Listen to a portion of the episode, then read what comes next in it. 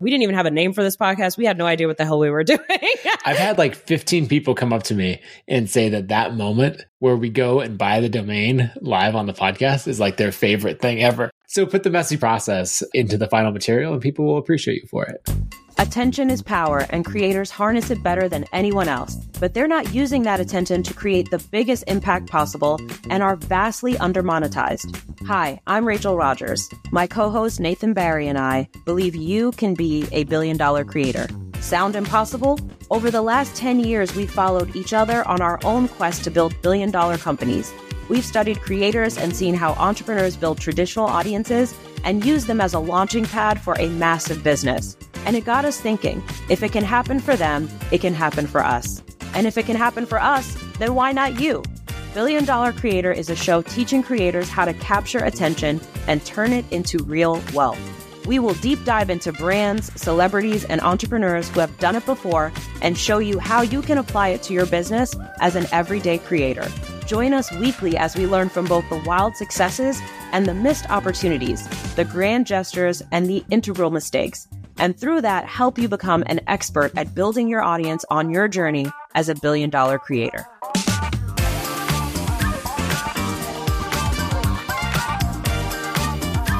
Do you know who Ali Abdaal is? Are you familiar with his stuff? I am, but only because you told me about him and his podcast a couple weeks ago. And then I think Sahil mentioned it on the New York episode that we did. Yep, because they have business together and, and all of that. And then when yes. we were kicking this off, I was recording with Ali at his studio in London, which was really fun. But Ali just launched this thing called Light Mode, which I saw it this morning and I was like, oh, this is a billion dollar creator playbook. And we got to talk about it. Interesting. Yeah. So Light Mode is, he talks about it as a new business for like productivity products, which I think is interesting. It's not him going down the path of like making one product. He's got all these tools that he wants to make around productivity. And the first one is this mechanical keyboard. He talked about how everything in the productivity world is like either gamer focused or like business nerd focused. Mm. And so gamer is like this dark aesthetic, you know, it. everything is is black and a certain look and all that, right? Black and, and red in particular. Yes, exactly. There's neon going on as well. And, you know, it's a certain look to it. Or if you're like, this is the most optimal way to type and to do everything else in productivity, it's like I B M or Microsoft aesthetic. Yes. And so he has this new brand, Light Mode, which I love that he owns light mode dot com. Like you can tell he's making like a real brand out of this. And their first product is this mechanical keyboard, which I am not a keyboard nerd. But talking to people, we have people on the team at ConvertKit who are like really into mechanical keyboards and how they sound when you type and customizing them and everything else. I just thought this was super interesting because he's got this video where he's talking through it. And he just like introduces the brand in a really casual way. But yes. where he's going is trying to make some of the best and most beautiful, I think he says beautiful like fourteen times in that video, but tools for, you know, productivity and starting with a mechanical keyboard. So anyway, I was like, I love it. Anytime a creator has a big YouTube following, so he has like four million followers on wow. YouTube for productivity. And then he's not saying like, oh, I'm, you know, just going to do a course. I'm going to do this other thing. He's like, how do I build what I think is going to be an iconic brand? Like I, I see this, I'm like, ooh, this brand has legs. So anyway, yes. I thought that was super cool. Very interesting. I love it. I love the design of it. I like the colors. The mechanical mm-hmm. keyboard, I guess it's like giving you the feeling of typing on a typewriter, but you're still using your laptop or desktop or whatever. Is that what that is? Yeah. And you can, they're supposed to be like the most ergonomic and they have the, the exact right feedback on the keys. And then you can customize them. Like you can take off all the keycaps and change it around. Wow. Someone's going to skewer us who's like, no, but here's everything that mechanical keyboards do. I'm like, I don't know, but I know that people think this is really cool. And uh, yes, they get really into it. What's the price point? Do you know? Yeah, it was interesting. It's one fifty-nine. So he talks about it in the video, how they're going not bottom end, but not also like, I think you can spend like a thousand dollars on a mechanical keyboard. Yes. And so they're trying to make it, he has some interesting phrasing of like, it's your first one if you want to invest a little bit, or it's a good first upgrade. If you're like, you got one that was cheap and you're like, okay, but now I want one. That's yeah, like I want a quality. Better one. I like it. I like it. So he's making it like accessible to the people. And he's thinking about the price point in terms of who's in his audience, which is exactly what mm-hmm. he should be doing. because, you know, you can either go for higher volume, right? Or you can go for maybe less people buy it, but it's more luxe item. So that's really interesting. That'll be fun to watch. And we have to have him on the podcast maybe early next year and see how it's yeah. been going. Yeah, because between this and then the YouTube studio that he's doing with Sahil Bloom called Hey Friends. Yes. He's got, and that and courses, right? He's making like four or five million dollars a year selling his various courses. It's just, it's impressive. I'm like, you can tell he's thinking about it in the billion dollar creator mindset of like, okay, yes, what can I channel this into? And I think yes. my favorite thing, I mentioned this earlier, but is how he's building like the brand. Like I can tell this is a brand. It's not like, oh, here's a mechanical keyboard that we're making. And then here's something yes. else that we'll do next. You can tell it's like, no, this is just the first product of the brand, and that's more important than the individual product. And so I think it'll, I think it really has legs. Yes, I think so too. I like the branding of it. I like the look of it. And I like the long-term plays, you know, like he could sell a lot more courses. Like this is Q four, mm-hmm. it's December. He could sell a ton of courses right now at the end of the year, or he could focus on launching this new physical product. Maybe people give it as gifts to some of their entrepreneurial friends or whatever, or a gift to themselves, but then building that company to be the big play, which is exciting. So I think that this is a great time to experiment and try things, you know, especially like if there's a quote unquote recession or the market is down, like that's when a lot of great companies are made. So I feel like it's a good time to try things, right? There's a lot of people who don't have much to lose. Like if your numbers are down or things are flat, it's like you might as well try something new and see what happens. I agree. Speaking of trying something new, we're back from a five-city tour. We finished all of that. Should we yes. recap that and just talk through? I don't know. Was it worth it? Did we, would we do yeah. it again? With, you know, all of those things. Yes. Okay. I would definitely do it again. Same. I would change some things for sure. But I actually love being scrappy. I, I actually, we just did annual planning for my company a couple weeks ago. And one of the things I think I'm adding it literally to our company values because I'm so obsessed with it, which is being scrappy. Like there's something about that that really appeals to me. So I love the idea of just starting something, doing it messy, doing it ugly, and trying it, and then working out the mm-hmm. details as we go and learning. Because the amount of information you get back so quickly, like how long would it take for us to get that much feedback about the podcast? Right? If we were just yep. doing episodes and waiting to get new listeners, but actually going out there, bringing people together, getting real-time feedback, that was extremely valuable to me. Yeah. So we had an advantage going in that we both already have audiences, right? The podcast yes. itself does not have an audience, but we separately have audiences. And so that allowed us to have, you know, at least one hundred plus people show up in every city that we did. Yes. So that was really good. I think what you said about the feedback loop, I really like because I think podcasts normally have a terrible feedback loop, like almost a non-existent one. You have to either actively solicit feedback, which I posted on Twitter yesterday. Twitter? X? I don't know. Whatever. I posted on that that platform yesterday. I'm like, hey, what feedback do you have for me on the podcast? Because, you know, otherwise you just don't naturally get it. I'm like, hey, I want to solicit unsolicited feedback.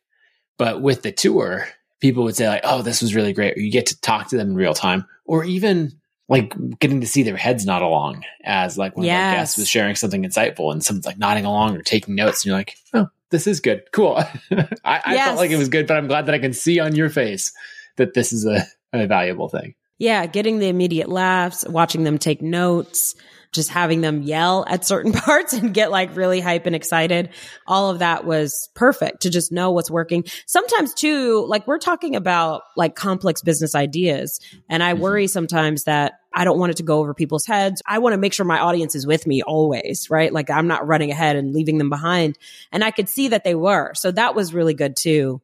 To see that like, yes, some of this is kind of complicated to think about. People are interested in these deeper conversations and more complex conversations. So that was good information to have as well.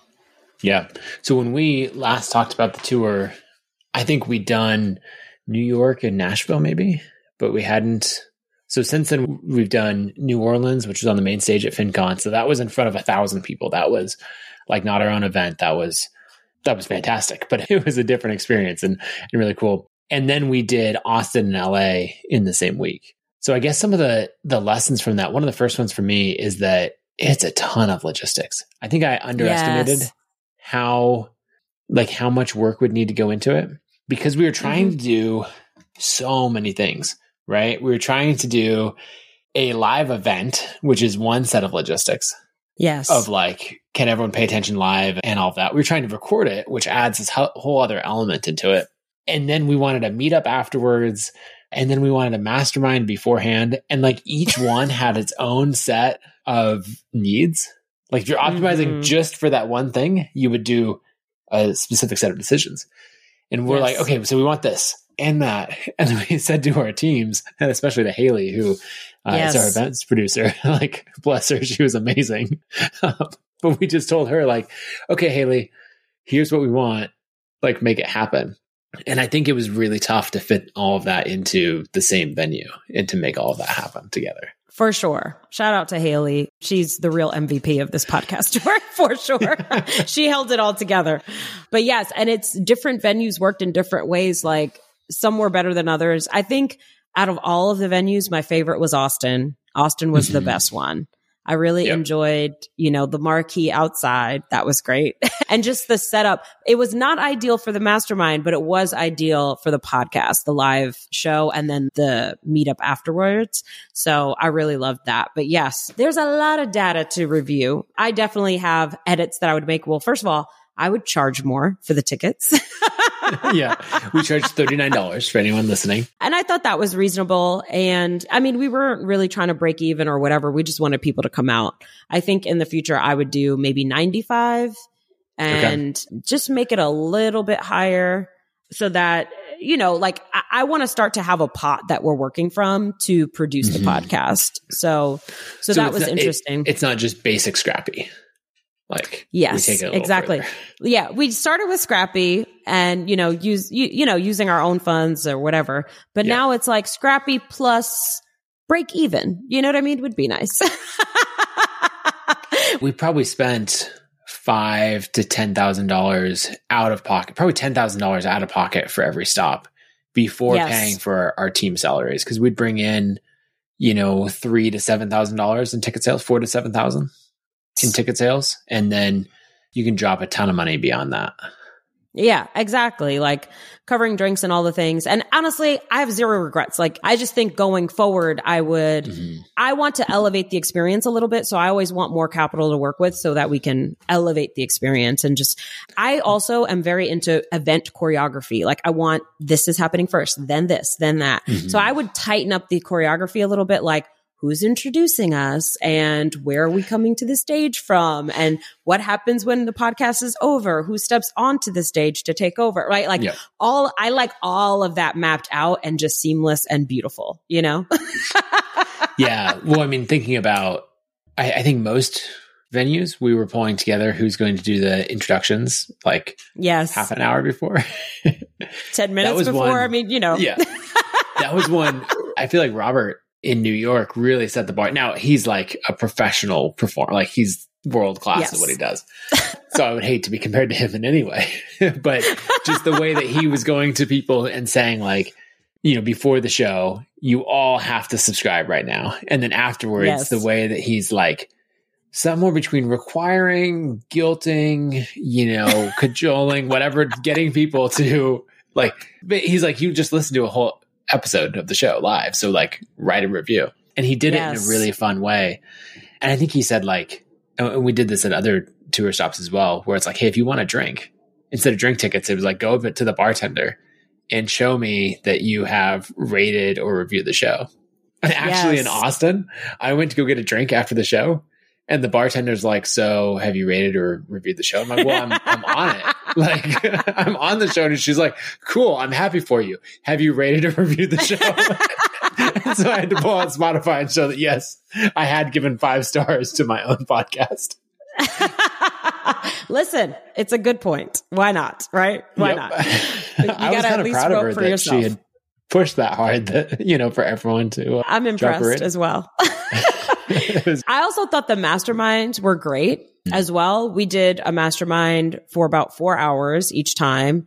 with like a handful of invited folks, anywhere from like fifteen to twenty-five, I feel like we had yep. in the room. And those were great. I feel like between the podcast conversations and then also the mastermind, I was like taking pages of notes and had my own insights about my business to go home and apply after every tour stop. So even from that perspective, it's almost like this mini, it was like a mini mastermind, not just the mastermind part, but also the podcast conversation and just insights that I'm getting listening to our guest or you, or even hearing myself give advice that I need to go home and take, you know?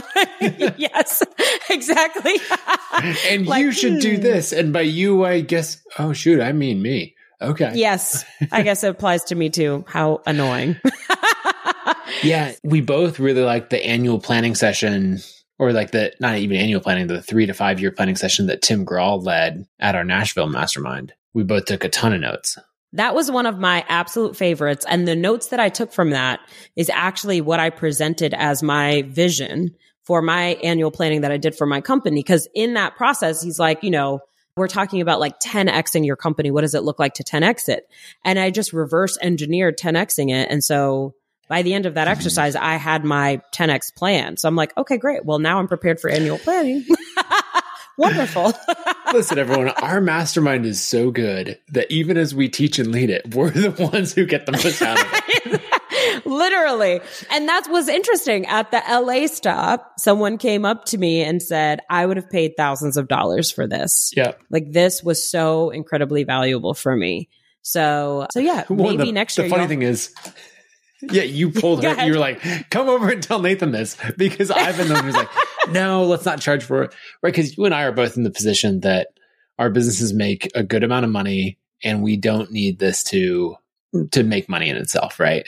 Yes. And so I was, you were saying we should charge for this because this is really good. And I was like, no, like we charge for other things. Let's just pour this back into, you know, our community and all of that. And so what was interesting then when you pulled her over and she was like, I, you know, she basically reinvented her whole business in that four hour session and had yes. like clear actionable plans of how to do it, and had met fifteen or twenty other creators that, you know, I like watched her getting everyone else's contact info and yes. all of that. And so that was a good reminder of like, okay, yeah, we could legitimately charge, you know, a thousand, two, three thousand dollars for this. And people yes. would probably show up more professionally, like, and get more out of it and all of that. But you know what? Yes.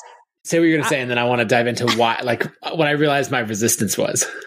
Yes. Oh, I can't wait to hear that. You know, I heard actually on your podcast, Laura Roeder say value for value, right? So we're providing value, so we get value in exchange. And that makes it, that just makes it an even exchange, which makes sense. But even beyond that, right? Otherwise, the it's almost like the opportunity can be wasted on people if they don't recognize the value of the moment, right? So even being on your phone, when you have all these dope creators, you're sitting next to somebody who just sold their company for, you know, eight figures, right? And you're sitting next to somebody else who has millions of followers on YouTube, and somebody else who is just building a dope agency. You have so much opportunity here, and you're on your phone, right? Like right. when you've paid money, when you've paid five K for the experience, you're not going to be on your phone. You're going to be fully focused. You're going to think about how you want to prepare for the moment before you get there. And even for us, right? If we sell it, right, and have people pay for it, we can also have a survey going out saying, okay, what's the status of your business? What's going on for you? We can customize and tailor the content to fit the people who are coming. We know the people are going to show up. They're not going to cancel last mm-hmm. minute. And then we could also elevate the experience, which, you know, I always want to elevate the experience. So I think those are all really good reasons to charge for the mastermind.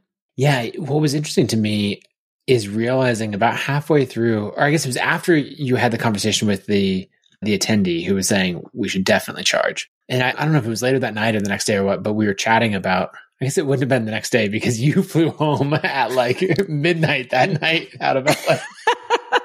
Oh my God. I was like, worst flight that I've taken in literal years. That was the, I won't even tell you why it was terrible, but it was. Yeah. That, there was just that moment. You had this long line of people talking to you. It's uh, like ten o'clock at night at the meetup. You talk to yes. basically everyone there, but you still have like eight more people that want to talk to you. I'm in the middle of a conversation. And I realized like, wait, Rachel needs to be at the airport right now. Like, over, like, Rachel, like, I, this is great, but you need to go. Yes. Thank God. Yes. You were, you got me out of there. You were like, you have to be responsible and leave right now. Yeah. And then even then someone was like, okay, but one more photo. And I was like, all right. And then get out of here. So the realization that I had is a lot of my resistance to charging for the mastermind meant that I would need to show up differently and deliver at a different level, because yes. I was able to have a bit of a cop out, right? Like mm. no one's, I know my content is good and I can show up and teach it off of the fly. And so, and no one's paying for it, right? This is all free. Yes. And so I can, their expectations are here. I can make sure that I exceed the expectations with not that much work or preparation. But as we're teaching like this, fly, the flywheels content, what I found myself wanting is like worksheets and like a workbook and other content to go with it, and, you know, printouts and well-designed and produced material. Yeah. And I felt like my slides were good, but the experience delivered, maybe the end result for many people was worth many thousands of dollars, but the experience was not worth that much of how mm. it was packaged. And that was fine with me because they didn't pay for it. And so right. immediately if you came and said, hey, this is three thousand dollars per person. They're paying almost one thousand dollars an hour to be here, you know, or five hundred dollars yes. an hour, whatever. Then I'd go, oh shit, I have to level up my game in a huge way. And yes. that was my resistance, is that I didn't feel like I had time to do that, even though I absolutely want to. And when I realized yes. that, I was like, well, yeah, I want this to be world-class content. So let me charge for it. So I forced myself to show up with the level of preparation and material and handouts and details. So I know you're going to get that much value from it. Exactly.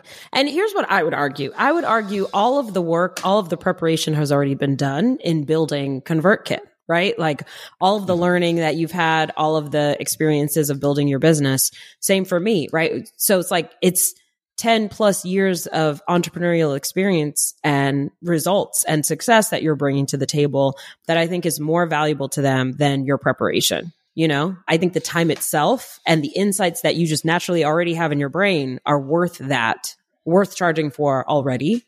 And also too, like even just like the workbooks and all that can be outsourced because the content is really created already pretty much. It's just about downloading it and putting it into, like you said, just a little bit of prep. And even some of the spaces, like there was one room where it was all windows, which seems like a great idea. Natural light, beautiful, right? But then like there, someone's sitting in direct sun, you know, like, while trying to learn. Exactly. Welcome to Los Angeles, Venice Beach. Please roast in this spot of sunlight. Yeah. Yes. Yes. So, so yeah, I think that there's so much opportunity to, I feel like basically we had a meeting on our flight from Austin to L A. Yeah. And I feel like what we've done is maybe potentially by accident, we went to start a podcast and we've accidentally started another business. Which is the last thing that you or I need right now. But yes, we did.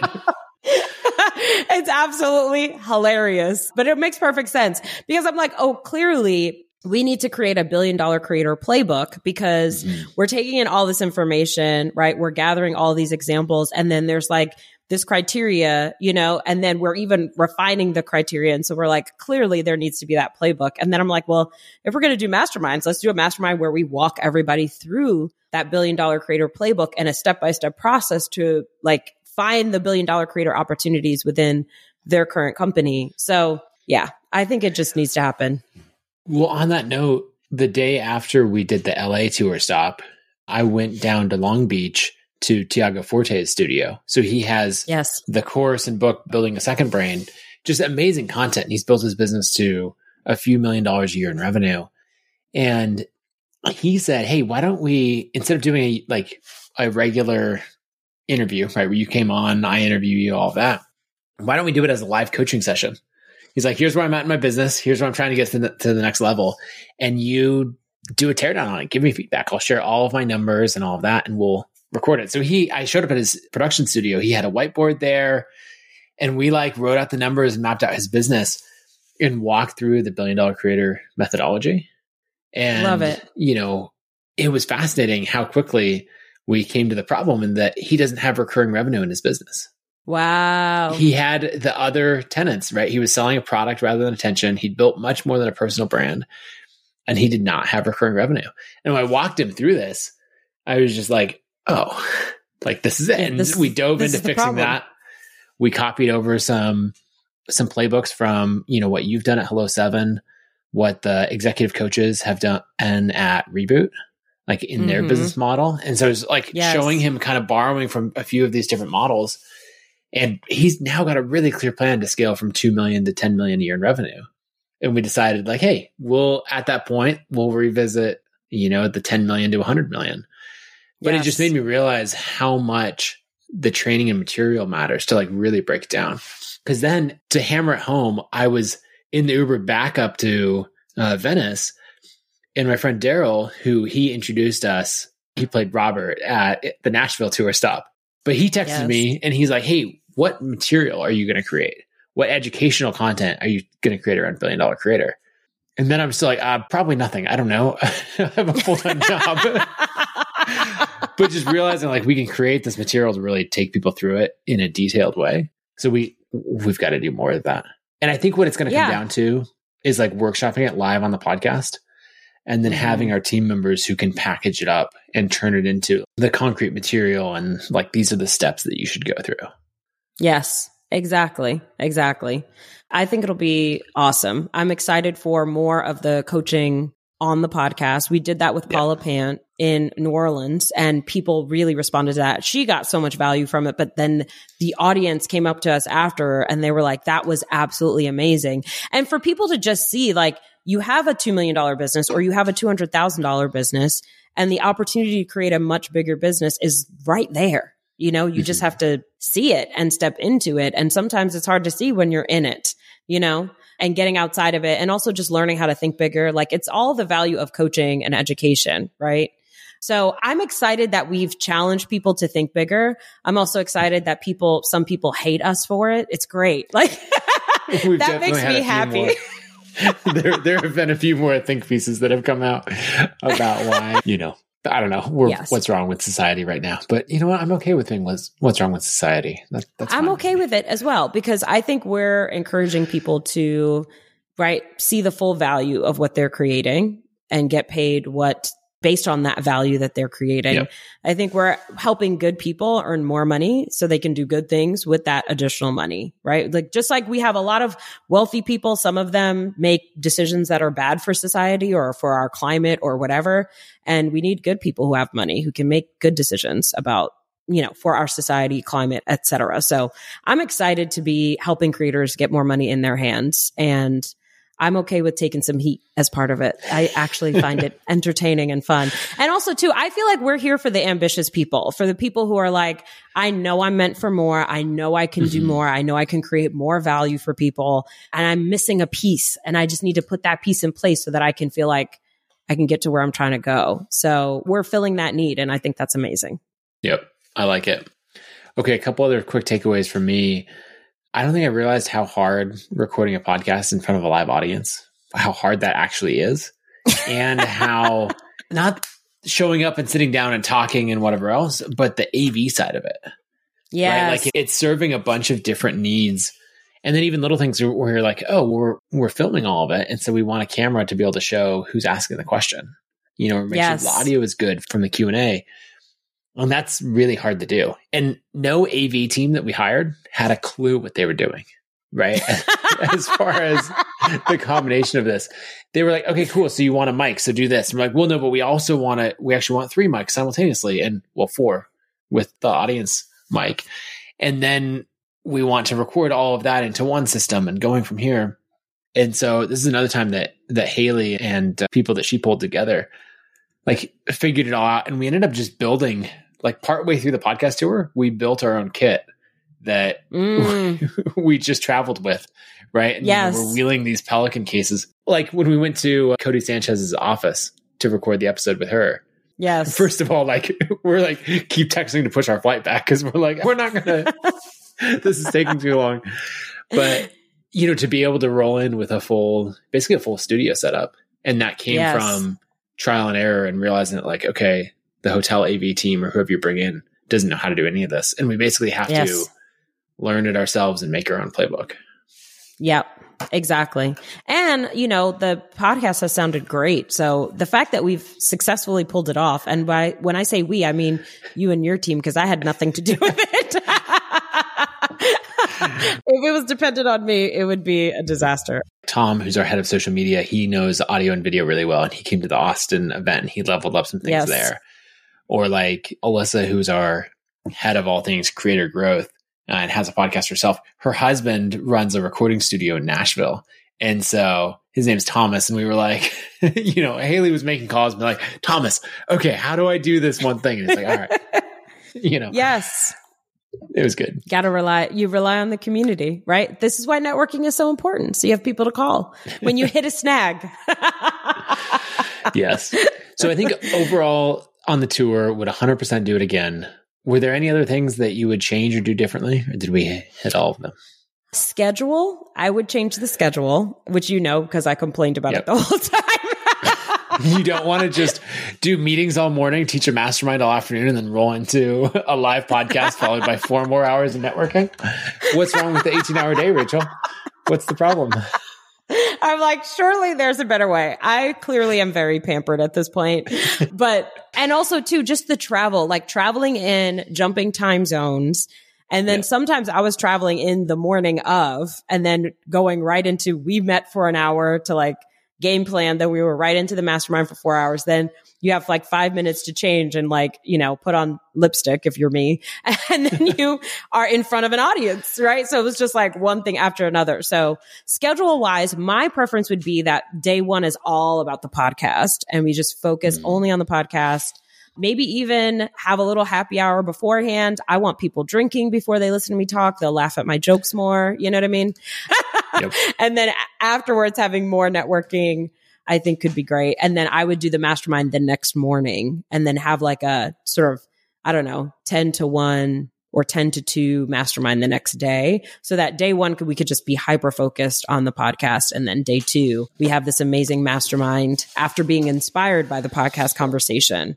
That would be my right. I think structure. we could get more, we could get further in the mastermind if we weren't introducing some of the concepts. Like we know that everyone there had listened to the the episode the night before. For me, there's a tension between like the best experience when we're there, both for us yeah. and for attendees. Like attendees, mm-hmm. we're going to take care of that. And I put that first. I think I'm still more in the like sacrifice my life to minimize. I'm like trying to minimize the way, time away from home, which I know you are too. Yes. And then I'm at least these last, like a, for a few of these tour stops, I was just absolutely packing in everything yes. I could. You know, and I think that week, the Austin L A week, I think I recorded like seven, eight podcast interviews. Three were Billion Dollar Creator, and then the rest were going on other shows and and just like constant meetings. Got a lot done. Yeah, I got a ton done. And so I think it was that balance of like, is this going to wear me out and mm. make it less enjoyable as I do all of this? Or is this like, no, this is what I'm signing up for. And like, you know, I've got three kids at home. And so I'm going to try to be totally focused on family and growing the company when I'm at home, and then totally switch into, you know, like network community mode for five days and then yes. sleep on the plane on the way home.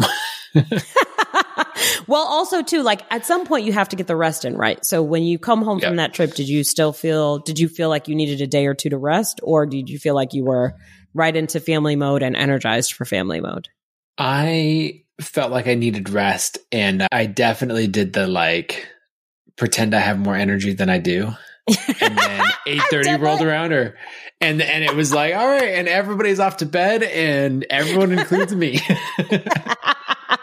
I've definitely done that, where I wore myself out on a business trip and then got home and pretended I had all the energy in the world for my children oh, yeah. when I just really needed a nap so bad. But I think consciously so, realizing that you need to do that, because you're like, okay, yes. what's the experience that I want my kids to have? They yes. can have the experience that not only is mom or dad gone, but then when they come back, they're out of energy, which is an authentic yes. experience, right? Where you're like, okay. yes. No, actually what we're going to do is I'm going to show up and give you a ton of energy. And then, you know what? We're not going to like be like, oh, I'm exhausted, so I guess we'll watch a movie. We're going to be like, we're doing family movie night. You know, it's like yeah, the same exactly. thing with a very you different tone. And I mean, they'll be thrilled regardless, but like that experience of like, wow, I come back and I feel really, sp- or, you know, dad comes back and I feel really special and, you know, prioritized, even though I'm annoyed at the time you spent gone or whatever. And then realizing that, like, the kids will go to bed relatively early and, you know, yeah, I can go to bed then too. I, I think there's a happy medium there where there's like doing the work, building in some rest for yourself, and then having energy for your family as well. You know, like, right. may, is it worth it to, like, for example, what I did, I got on a flight immediately following the happy hour. I was exhausted. I took a red eye. It was a terrible red eye for a myriad of reasons. And then, you know, I got home, was absolutely exhausted, but I powered through the evening and then fell asleep. Like, I got home the yep. next day, the next afternoon, you know, because going from L A to Puerto Rico, it's a far trip. Like, it was going to suck no matter what I did. But anyway, was that worth it, or would it have been better for me to get some sleep, fly home Friday, power through all day Friday? I would have missed Friday night and then been fresh for Saturday and rested. I don't know. It's a tension that I think every creator, entrepreneur who's a parent can relate to. And I think depending on the trip, we make different decisions, you know, but it also, there's also a tension between doing the thing and then selling the thing or marketing the thing, right? Like, right. putting the effort into creating the product or delivering the best product possible, but then you were also marketing the product, right? Because you were recording podcasts, other podcasts where you're promoting, you know, part of that is promoting the Billion Dollar Creator podcast while you're on other podcasts. So it's like, do we just prioritize doing the thing and that's it, and then go home and rest and be with our families? Or do we do the thing, market, sacrifice sleep, right? And there's different times for different things. This is a new baby, right? Like, it's a new project. And so it, it's going to require more effort. And that's what I said at the beginning, because there was one point where Nathan texted me and was like, should we just cancel this whole tour? Why are we doing this? Our families are going to be annoyed. I, I did send that text. And I'm like, you are correct. Our families are going to be annoyed. We are going to be even annoyed at some point. But with a new thing, to get it off the ground, right? It's just like a flywheel. It takes more effort in the beginning, yeah. but then it starts to just spin. So I think this was that extra effort, and there was huge wins as part of it. There was some downside, but I feel like there was more upside than downside for this tour. Yeah, that. And I think there's ways to optimize and get it better. And I think it's just sometimes we're going to put a ton of effort in and go really hard and exhaust ourselves. And sometimes we're going to be like, yeah, I'm going to sleep and then I'm going to take my ass home. Right. You know, one thing that I would do differently, as you mentioned the flywheel, I realized where our flywheel was broken is around creating the video content as we went. Yes. We got it dialed in to, to capture all of the footage. And your team did a good job of creating some reels. When we had Sanira on in Nashville, you know, she had a great reel after the, the event. I realized I didn't put any infrastructure in behind the scenes with a video team. Yes. To like quickly turn around video content that would build the hype for future events. So like I didn't post yeah. a single reel or, you know, a YouTube video or any of that. And that's something, you know, even as we're recording this, we just got our video team up and running to, to launch the video version of the podcast. So yes. like if anyone's listening very soon, if you go to billion dollar creator dot com, there will be a link to the YouTube channel and where you can, you know, follow and subscribe there. But that's something that we were so busy doing all of this that we missed that, which is really like a third to half of the podcast is the clips and the, the video side. And yes. so ideally we would have done that sooner, because what we did, right. And all this will roll out over time. So it's, it's totally fine. Like we didn't yeah. lose it, other than maybe a little bit of momentum, but we ultimately created what will be an incredible amount of great video content. Yes. And then we were missing the video step in the production flywheel. And yes. that's when I was like, okay, big lesson learned. yeah. We both have like decent sized teams. And so we were both like, okay, there's no one person that's perfect for taking this over. So we just kept adding more people. So we had a Slack channel at one point with like thirty-five people in it, and nobody knows who's doing what, who's actually in charge, you know? So that's the part of being scrappy, is like you just start and you just get it done, and it's sloppy and messy. And then you realize where all the mess is. And one of the things Haley did was create like a step-by-step process for the podcast. Yep. So there's, you know, we launched it ugly. So y'all in episode three, you got li- to listen to us. Like we didn't even have a name for this podcast. We had no idea what the hell we were doing. I've had like fifteen people come up to me and say that that moment where we go and buy the domain live on the podcast is like their favorite thing ever. So put the messy process into the final material and people will appreciate you for it. Yes, exactly. Because it's real, right? It's showing like this is actually what it looks like. It's messy, but it's also been super fun and very rewarding just hearing, you know, we've gotten emailed feedback, reading some of the reviews. So that's been awesome. But yes, it is. It was a bit of a hot mess and we already have plenty of things to do. And we chose the busiest quarter of the, of the year to choose to do it. Yeah. We nailed it, Nathan. You know, entrepreneurs are not always the best at planning. So we'll just roll with that stereotype. But you know, we do uh, have, we have vision and we get it done, you know? So that's right. There's that. We do. So yeah, we did five tour stops. That went well. We're on a break for a little while, Ross and Rachel style. No, just kidding. And uh, the next tour stop is at R O I, which is your conference in Puerto Rico. What are the dates yes. on that? I'm going, but tell that's- me the dates. January seventeenth through the nineteenth. I'm really excited. So our guest for the Billion Dollar Creator podcast will be Jackie Aina. And okay. she is, she's a huge YouTuber, massive YouTube following, and is running the Billion Dollar Creator playbook with her own products. So I'm excited to talk to her about her content that she, she creates. I mean, it might as well be a T V show. Like it's so high quality. But yeah, I'm I'm really excited to interview her. So that'll be the episode in January. You should join us. If you go to hello seven dot co slash R O I, you can still get tickets for that for the next week or two.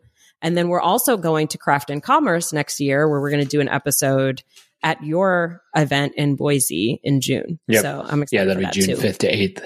So, and I think we'll get some other tour stops in there. We'll we'll see how the rest of the year fills out, and then we'll probably do a few more stops and get some more yes. masterminds in and all that. We discussed four, and I think that we should really make that our max. We'll see what happens, y'all. Of course, it'll wind up being ten, you know, or something yeah. ridiculous. You know, the other thing that I appreciated from Haley is like her focus on pinning us down on things. Like she was, kept asking yes. one of us like, hey, what about this or what about that? And then when she had us together on the flight from Austin to L A, she was like, all right, I have a doc. You have said this and you have said that, and we're going to reconcile all of this in the three hours before this plane touches down. Yes. And it was really good. I, it was really good. And one of the things that we talked about doing that y'all can look forward to is creating an opt-in, like creating a download, like some cool content from the podcast related to the Billion Dollar Creator, you know, process that you can download. So that's something that's on our to-do list. And then potentially planning some more masterminds for next year as well. So yeah, that'd be good. If there's something else you want us to do, let us know. We also want to do a little bit of coaching of some entrepreneurs and, and live on the show. That. Yes, exactly. So we probably should create like some kind of survey or form for people to apply for that. We'll get around to Tell you what, we'll, we'll make one and we'll put it on billion dollar creator dot com where you can apply. We'll have some threshold. I don't know. You got to be already making two hundred fifty thousand dollars a year or already having a, have a sizable audience. And then we'll yes. brainstorm how to take that to the, you know, ten million and beyond, one hundred million level. Yes. I'm excited about right. that. That's going to be fun. Clearly the survey already exists. Uh, billion dollar creator dot com. You know, we have what, four days before this episode drops. So no problem. It'll happen. We'll get right on that. All right. Speaking of the episode, let's wrap up by talking about two different creators that we both have been intrigued by. Uh, I'll go yes. first and talk about Mark Rober. He is, how old is he? He's probably forty. Somewhere in there. So he is a like scientist and engineer. He worked at NASA for years, worked on like some big projects like the Mars rover and stuff like that. And then he ended up working at Apple for a few years. And now he's full time on his own thing. He's built a YouTube channel about like science and physics and all of these fun things to twenty-eight million subscribers. So he is wow massive. And his projects, he'll have things like, so first, my kids absolutely love his content. Like my four-year-old is like, Dad, can we watch a Mark Rober video? I'm like, sure, why not? Yeah, I'm gonna, especially gonna... interested now that it works for kids. Yeah, I'm definitely going to listen and watch. Yeah, it's, it's very much kid-focused content, which is interesting to me. Like that is a massive audience. We're all over here like, we're going to teach business on the internet, you know, and like the audience is very small. You know, you think yes. like food bloggers, they serve a much bigger audience, right? Like people who want to cook is way bigger than like niche internet business. Yes. And then, you know, up from there, when you're like teaching science to children in a fun, entertaining way, like massive audience, and turns out twenty-eight million subscribers. So he'll do these crazy projects. Like one of my favorites is he made a dartboard that has motion capture on it and all the physics. So if you throw a dart, it will automatically move to catch the dart exactly in the center. That's wild. I'm obsessed. And then he like walks through, like not step by step of how to build it, because it's crazy complicated, but like why certain things work. And he introduces computer vision and all these things. And then he adds another element to it where it has like facial recognition. So if he throws the dartboard or the dart, it's perfect. But then like he goes on Jimmy Kimmel's show and Jimmy Kimmel throws the dart and it like deliberately moves out of the way. So it's like, so Mark can't miss and Jimmy Kimmel can't, you know, even get on the dartboard. So he does these projects and the channel grows. And I was watching an interview with him and he talked about how early on, ninety percent, well, early on, maybe up through twenty, I think twenty twenty. And so probably the first five, six years of the channel, ninety percent of the revenue was from sponsorships. And then ten percent was from YouTube ads, like the algorithm mm. driven ads. And then as the views got huge, that switched where sixty percent was from YouTube ads. And I didn't realize how big that could be, you know, and then forty percent yeah. was from sponsorships. But what I thought was really interesting is he used to always have, you know, a range of sponsors. Like, you know, I don't know if you ever had like the V P Ns or Squarespace or some of these brands that you see on a lot of podcasts or uh, yes. YouTube channels.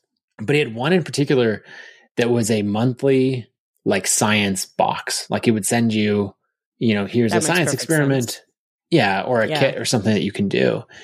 And he would sponsor it or like they, they sponsored it. He would talk about it and he was probably getting paid a lot of money for those because I'm sure he sold a lot of, of units.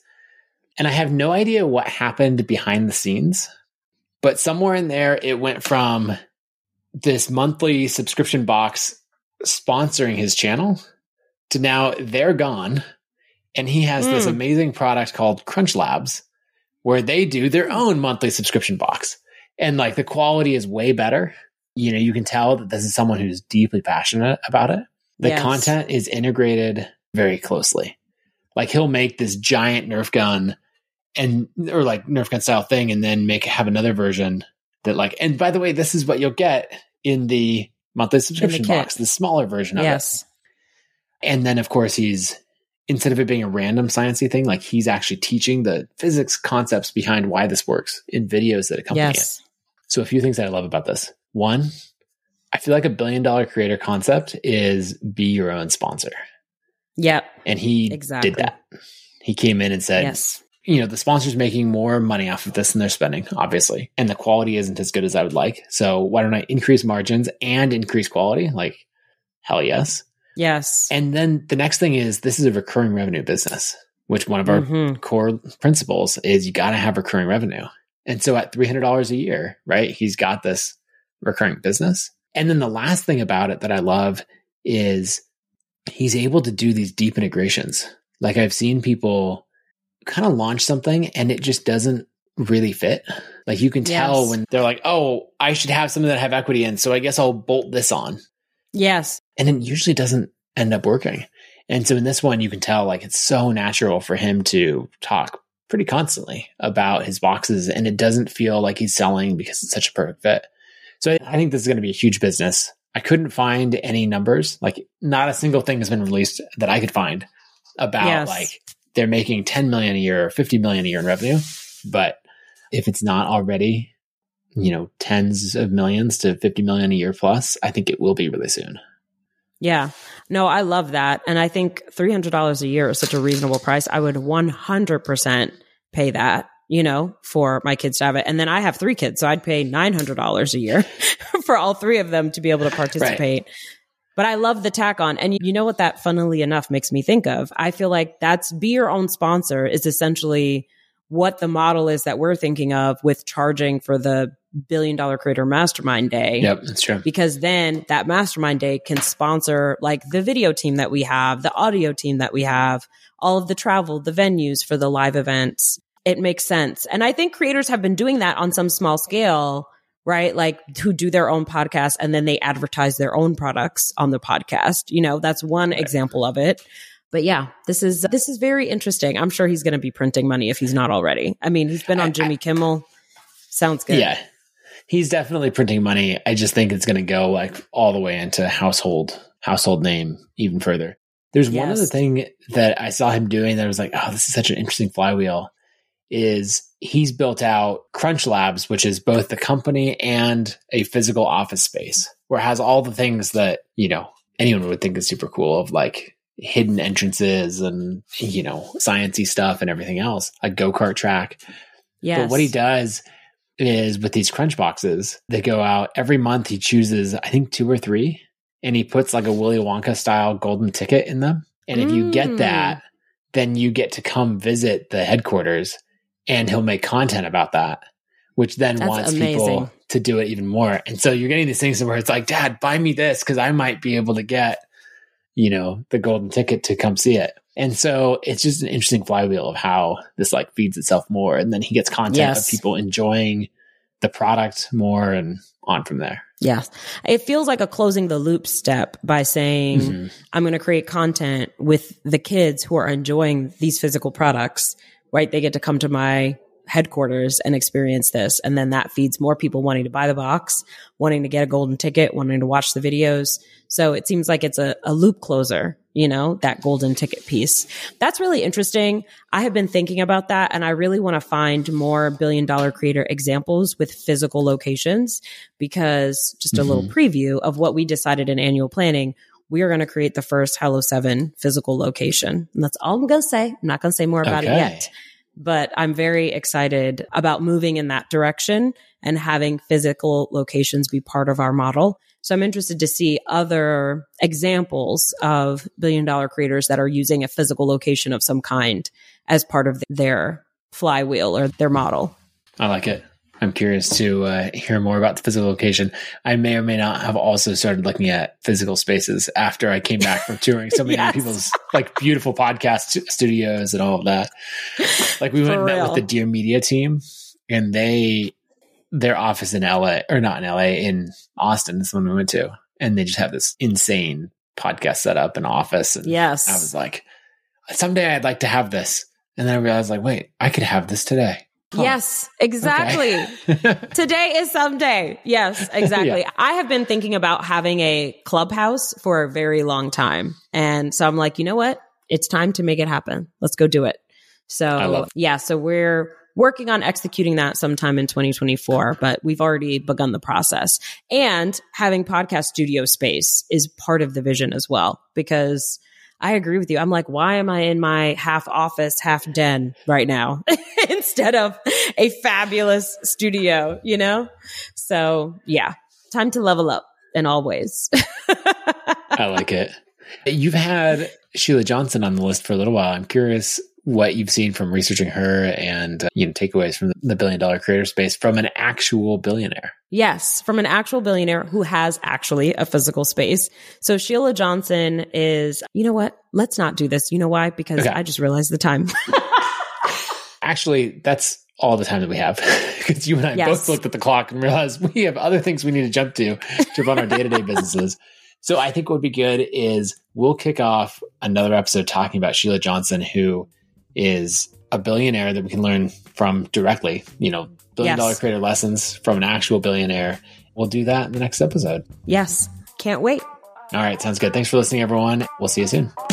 Thank you for tuning in to this episode of Billion Dollar Creator. If you enjoyed this episode, please like and subscribe, share it with your friends, and leave us a review. We read every single one. If there is a company you want us to profile on Billion Dollar Creator, send us a message on social media and we will consider it. Thank you, and we will see you next time.